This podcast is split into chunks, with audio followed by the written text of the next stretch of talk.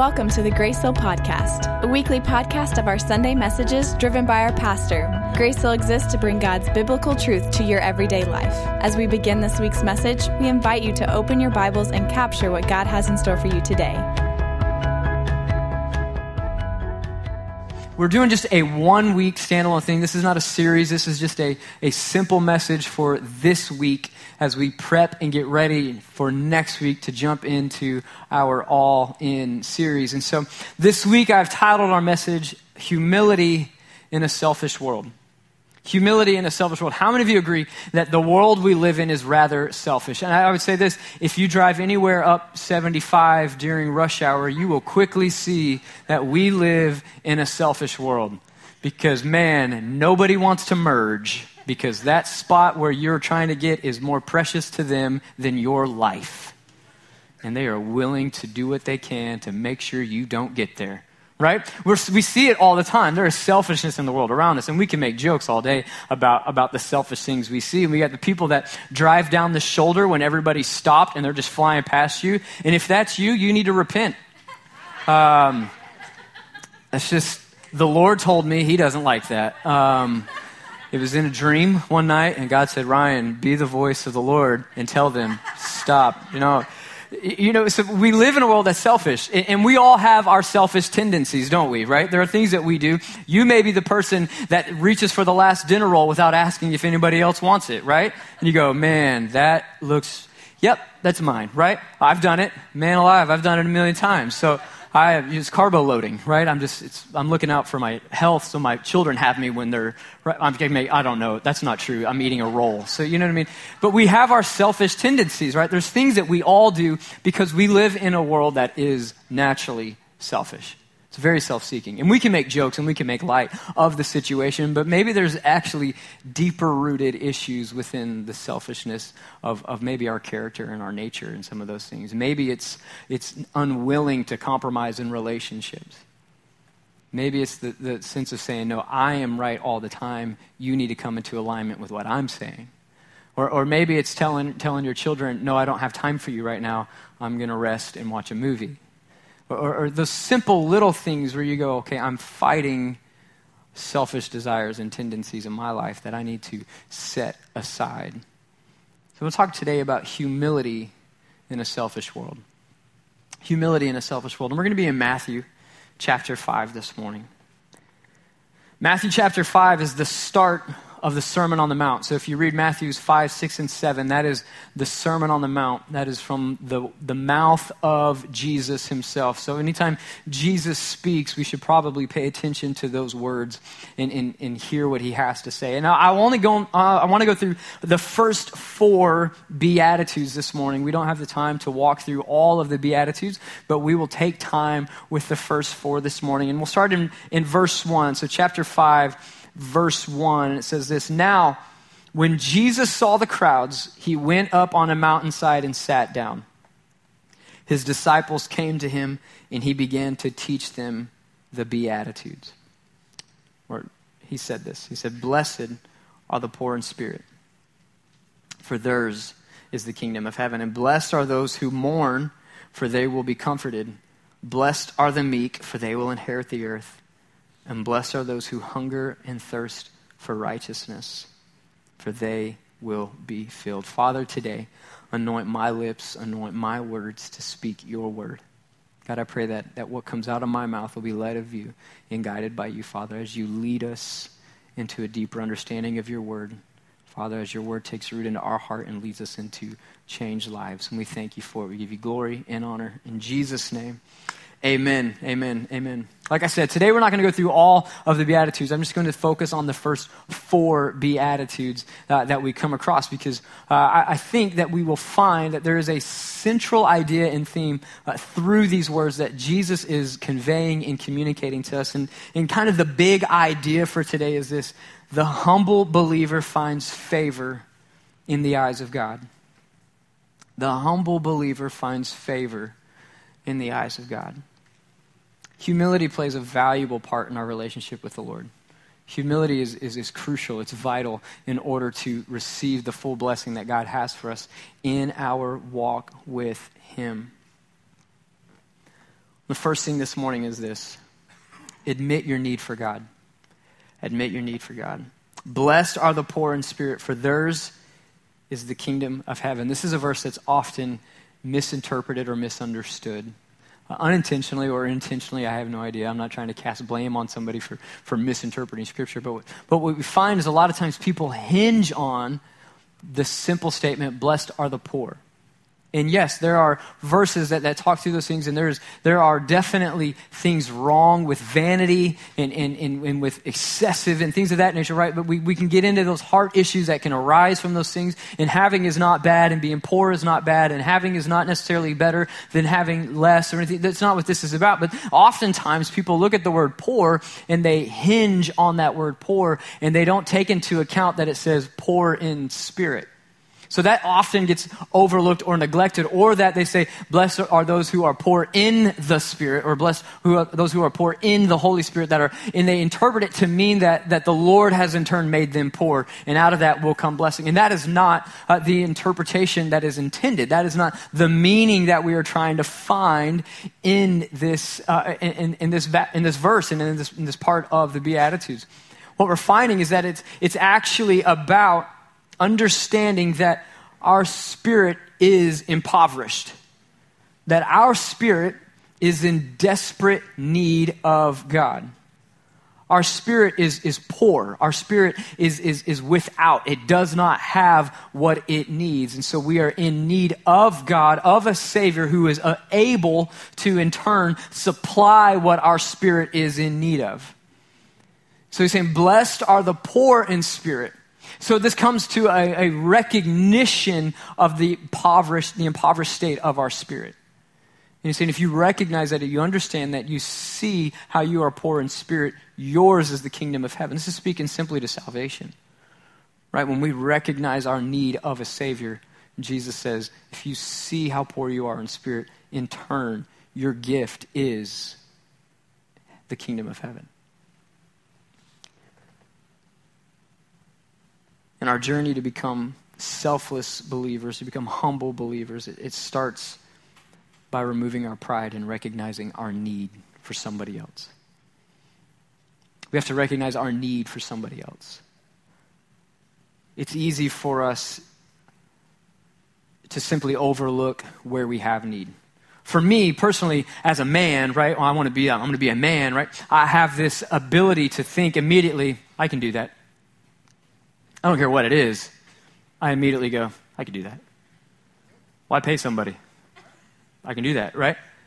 How many, can other, other men in the room, can you relate to that? Like just a natural thought, right? You just go, why, why would I can do that?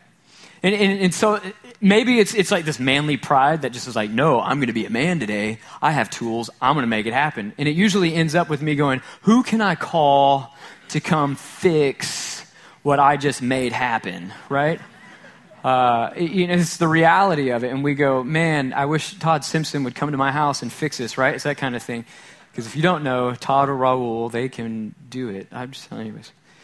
But we have this, we, we have this tendency, right, to just draw on our ability and you go, I can fix this. I can take care of this. I can make this happen.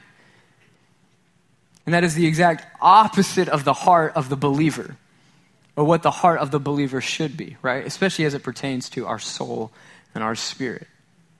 The reality is, no, we can't make it happen. There's no way that we ourselves can pay the penalty or that we ourselves can, can bring atonement for our sin. In fact, the, the, Old Testament way of doing things was a recurring, repetitive process that had to be done over and over and over because there was not yet a sacrificial lamb in Jesus to fully pay the price, right? And so they would have to go over and over. They themselves could not fully pay the price through a sacrificial lamb that they would sacrifice. It was only through Jesus. And it's, it's through Jesus that we find the, the penalty is paid. It starts with recognizing that we are poor in spirit, that we are not capable on our own, that we need somebody. We need the Lord, we need God. And when we recognize that, the blessing is the kingdom of heaven of which I would say there's no greater blessing. There's no greater blessing than the inheritance of the kingdom of heaven. It's to say that, that all of my filthy rags and all that, that I have done wrong and every sin that I have carried, that when I lay it at the feet of Jesus and I say, I am broke, I am spiritually poor, this is all I can give to you. And he takes it and says, That's all I'm asking for. And in turn, he gives the kingdom of heaven. Think about that for a minute. You and I have done nothing to deserve the inheritance of the kingdom of heaven. But it's all by the work of Jesus that we lay down what we have, and in turn, He gives us so much more. It's the greatest blessing. The first thing is we need to admit our need for God. The second thing is to stand broken before the Lord. And the verse, verse 4 says, Blessed are those who mourn, for they will be comforted. Blessed are those who mourn, for they will be comforted.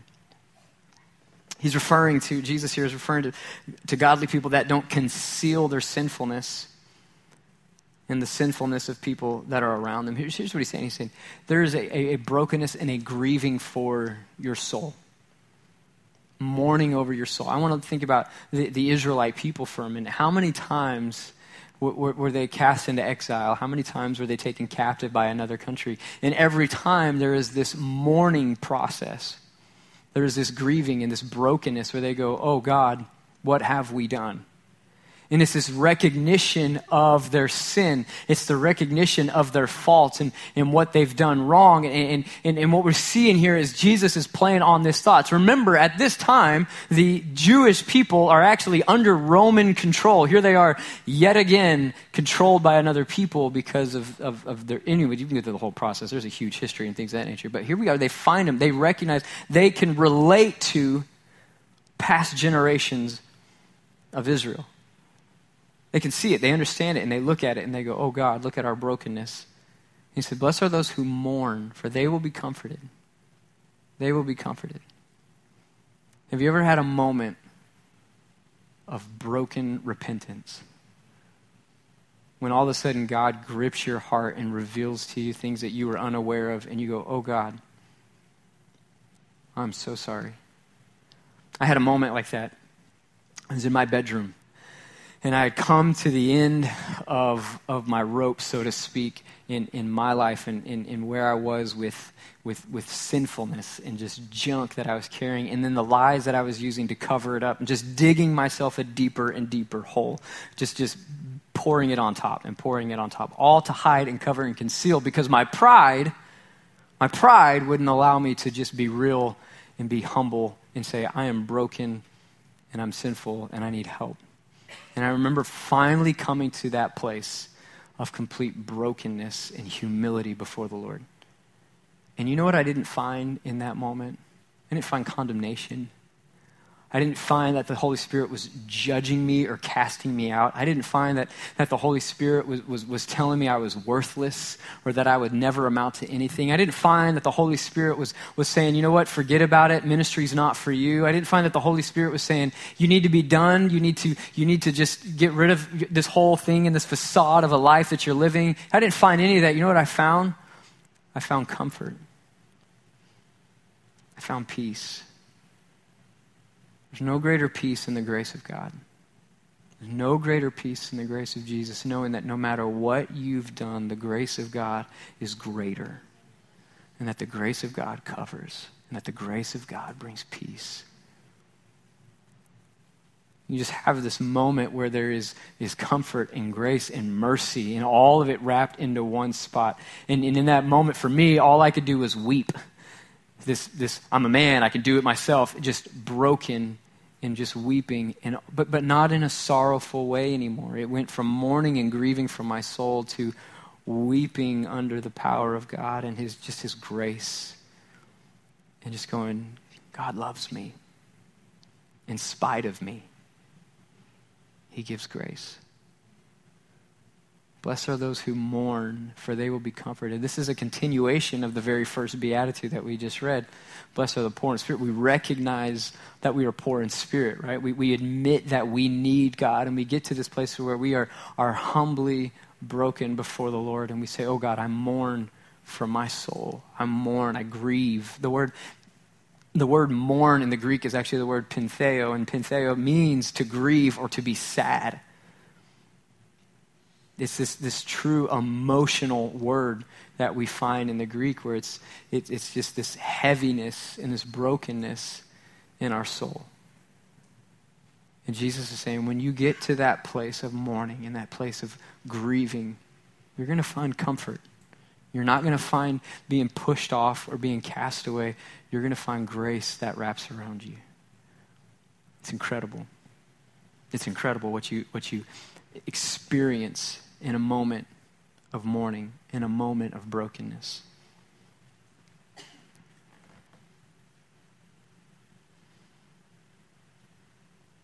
The third thing is this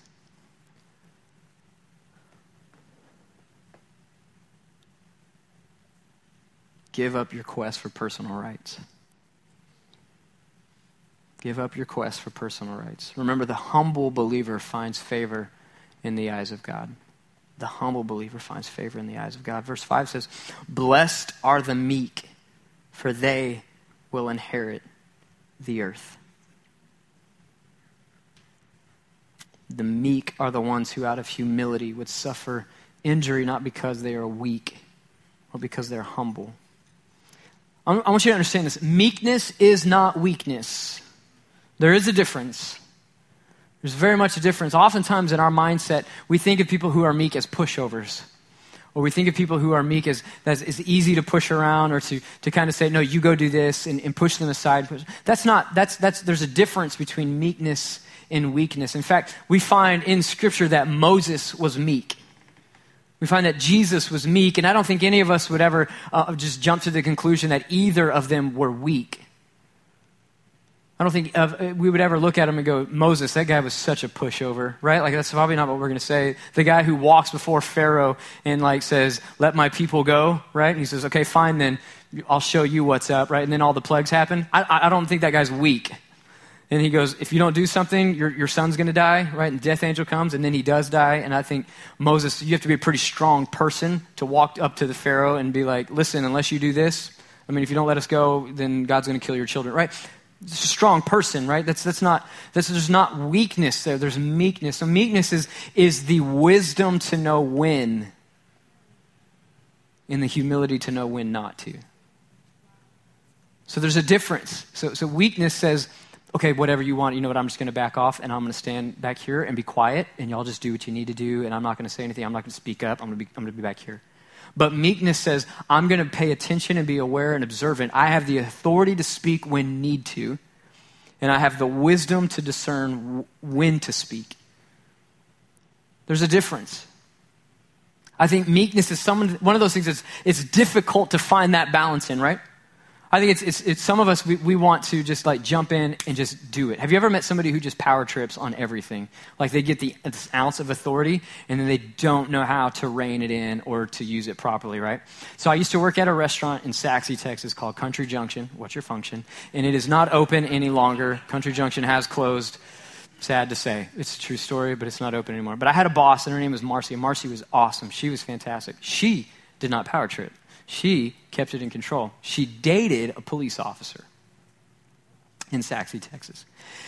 And now I have a, a, lot of great friends who were police officers in Sachse that were phenomenal. Officer Job, I almost left him unnamed, but that just kind of came out, so never mind.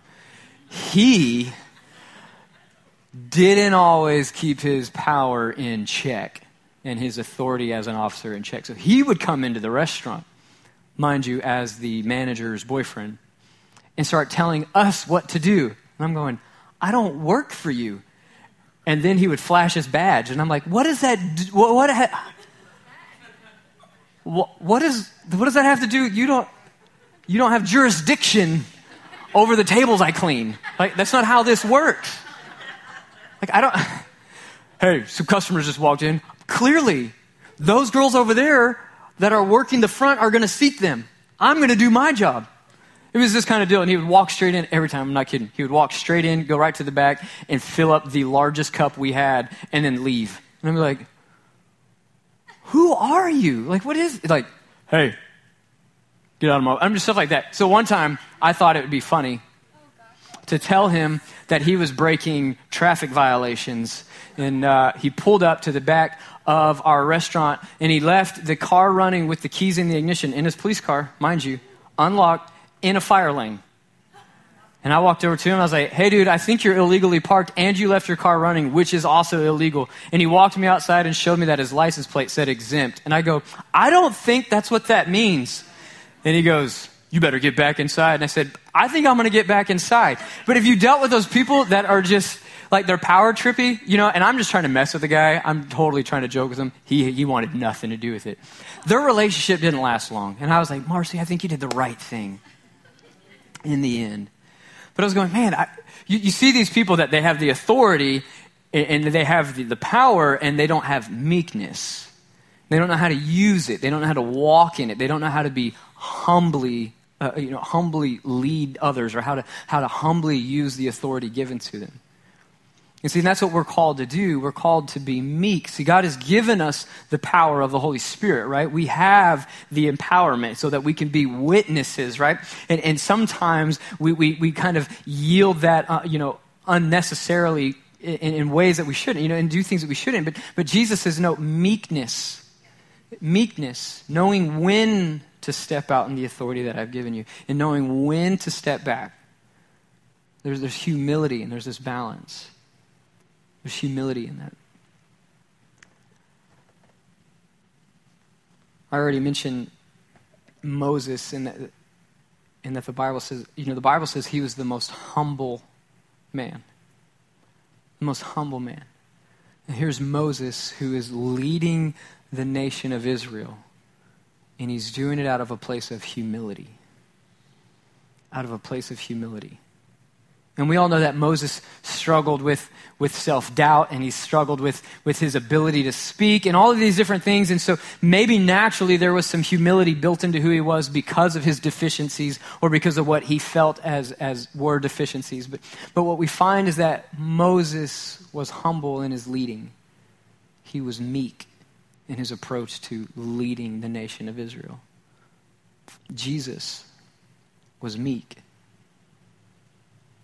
Jesus knew when to speak, and he knew when to show his deity, and he knew when to show his, his strength and, and, and his humanity. I, I, think one of the craziest weeks of his life in the whole Passion Week scenario where you go from one scene, Jesus is flipping tables over in the temple, and he said, My house would be called a house of prayer, but you've turned it into a den of thieves. And, and it's that righteous indignation. That's not weakness, right? He's running through and just flipping tables over, and he's probably flexing and kissing them as he goes, right? Like, he's like, I'm Jesus, you know what I'm saying? Have you seen the Italian paintings of me on the cross? I'm ripped, you know what I'm saying? He may not have done that. Scripture leaves that open ended. We don't know. Something like that. But then on the flip side of that, we have him in the garden, and the guards come and they take him and then the ear is cut off, and Jesus reaches and puts it back on, and he basically says, It's okay. It's okay. It's meekness. There's a difference between weakness and meekness. It's the wisdom to know and the humility to be able to submit to it. In this world, we live in this world that battles in this part more than anything, right? Because our, our selfish desires want to say, no, I'm going to get mine in this moment. I'm going to stick up for my needs and my wants and what I want to see happen. And it's easy to fall into that trap and to fall into that game where it is a constant struggle and a battle between humility and pride, between selfishness and selflessness, and being able to set aside my desires to hear the voice of God to hear the word of God, to know what is he speaking, how is he leading, because God will speak. He will speak. But we have to humble ourselves to a place where we are willing to listen. And the next thing is this. Number four is maintain a hunger for the Lord. Verse 6 says, Blessed are those who hunger and thirst for righteousness, for they will be filled. Blessed are those who hunger and thirst for righteousness, for they will be filled.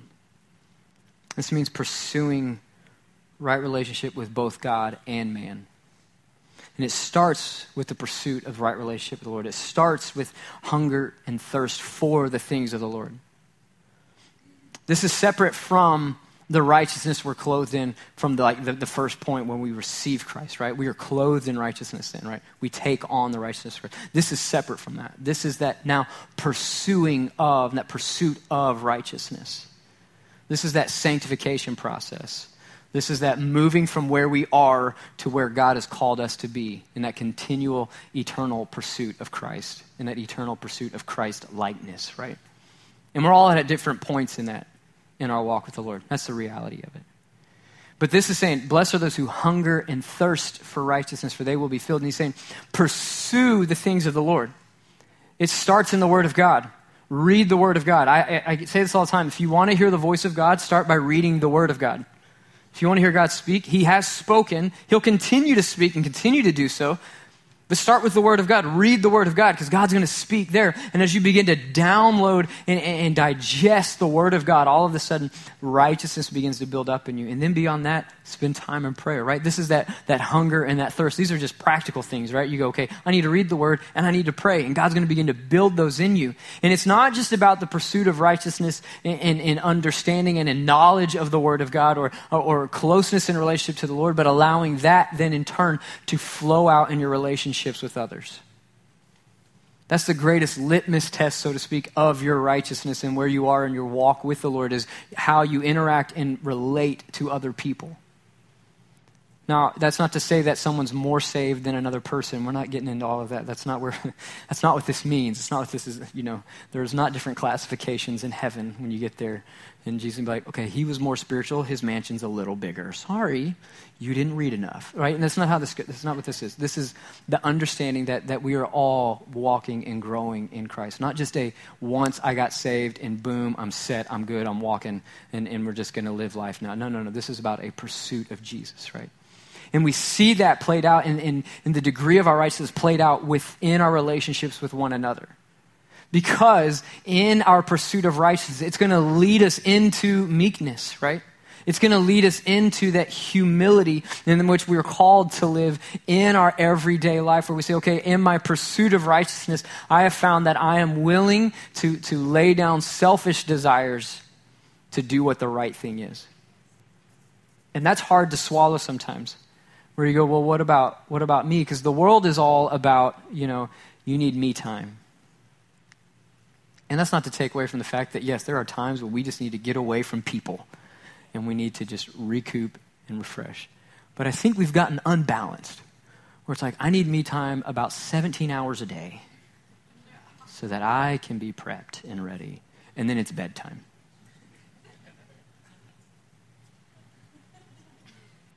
Right? This is kind of the, the world we're in. It's just this, this selfishness and this battle that's back and forth. It's like pulling and, and pushing back and forth where we go, okay, I want to be used of the Lord. I want to be led of God, but I have this that I want to do too. And Jesus is saying, let those things go. Pursue righteousness and be led by those things pursue righteousness and, and walk in that and, and allow that to be how you interact in relationship with one another and how you interact with those on 75 that won't let you merge. And instead of you know never mind.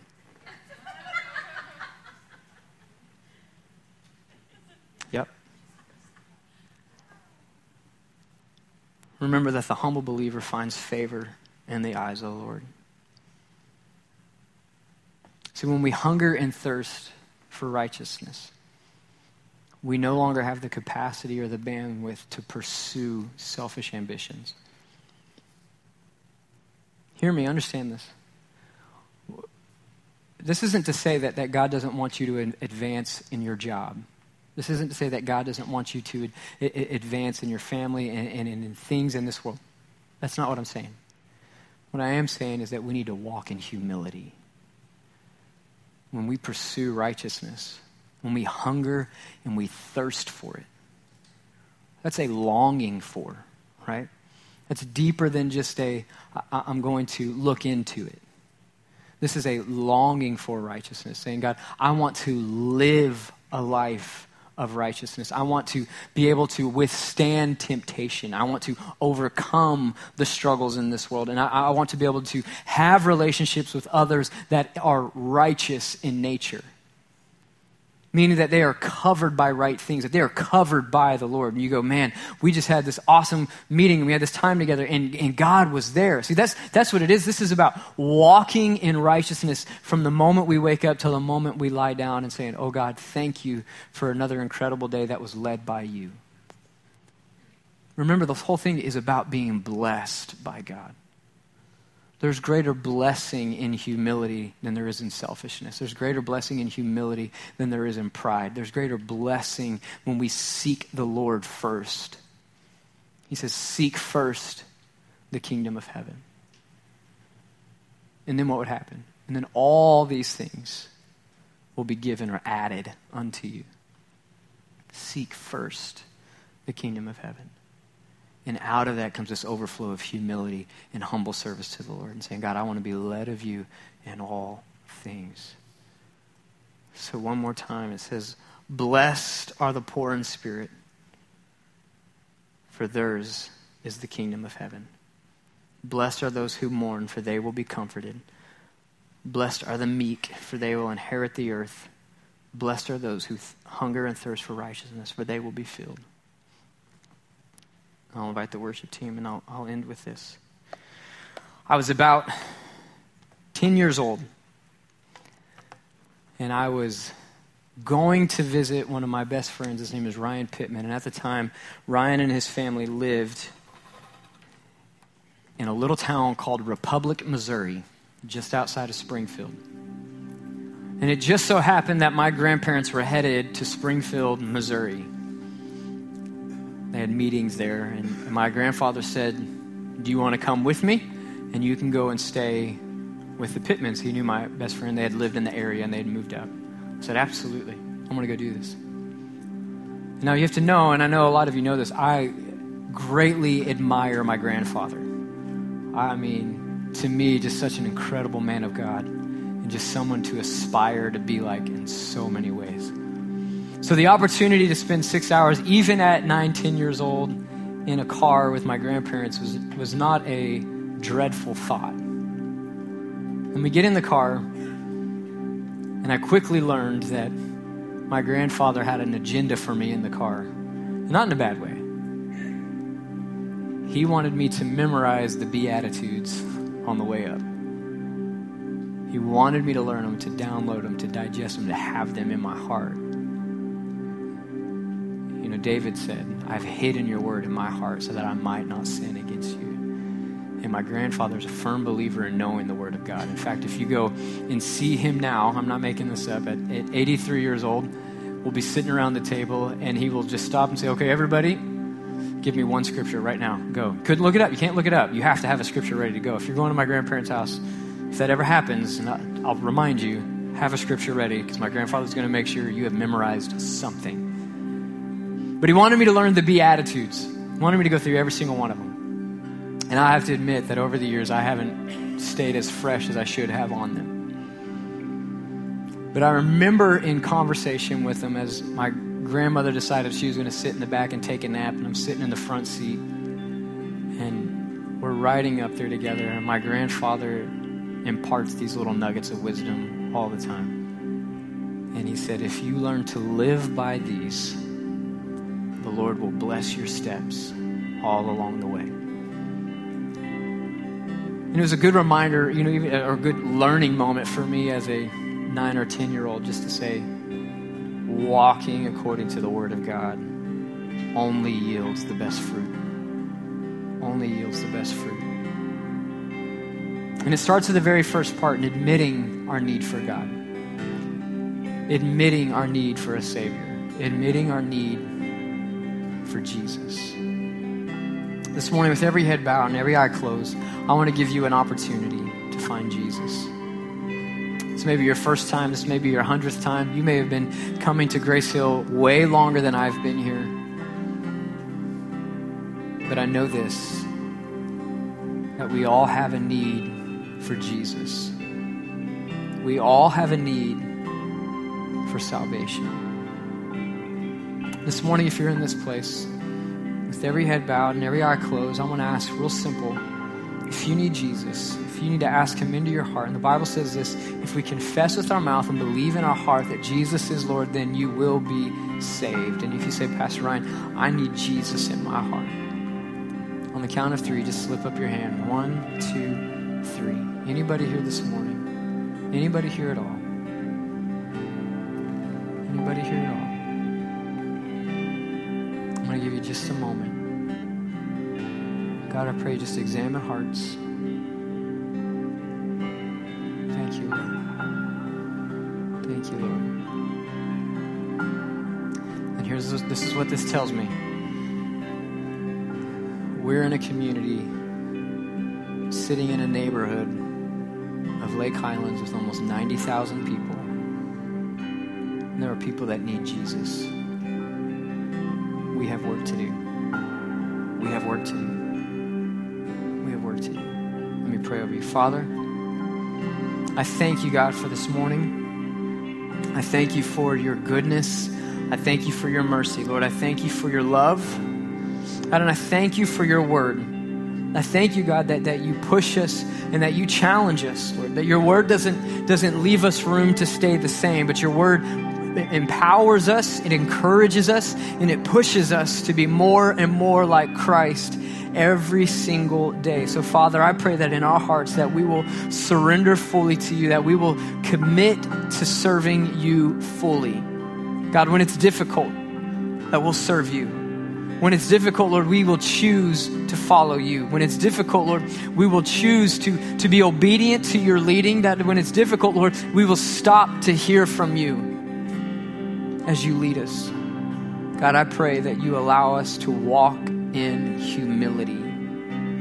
To walk in humility. God, not in weakness. God, not, not in a downcast manner, but with humbled hearts with humbled hearts, oh God, knowing that, that you are leading us. And Lord, in that we can walk boldly. In that, God, we can walk with dignity. And Lord, if we boast, let it be in you. Let it be in you. God, let us be clothed in your righteousness with our hearts humbled before you as you lead us in all things, in all moments, in all occasions. And Father, I pray over everyone here. I pray blessing over them. God, I pray that they will pursue you first. God, that they will seek first your righteousness and your kingdom. God, and that you then from there begin to pour out blessing, God, as we pursue you. So, Lord, I pray that you will cover them, go with them. Father, I pray that you bring them back on Tuesday for an incredible time of prayer together. And then, Lord, bring them back Sunday for a great start to our next series, All In, as you lead us into the next greatest phase of Grace Hill. And we thank you for it, Lord. We give you glory and we give you honor for it in Jesus' mighty name. And everybody said, Amen, amen, amen. Thank you for being with us this morning. I pray that God covers you and blesses you as you go. Have a great week.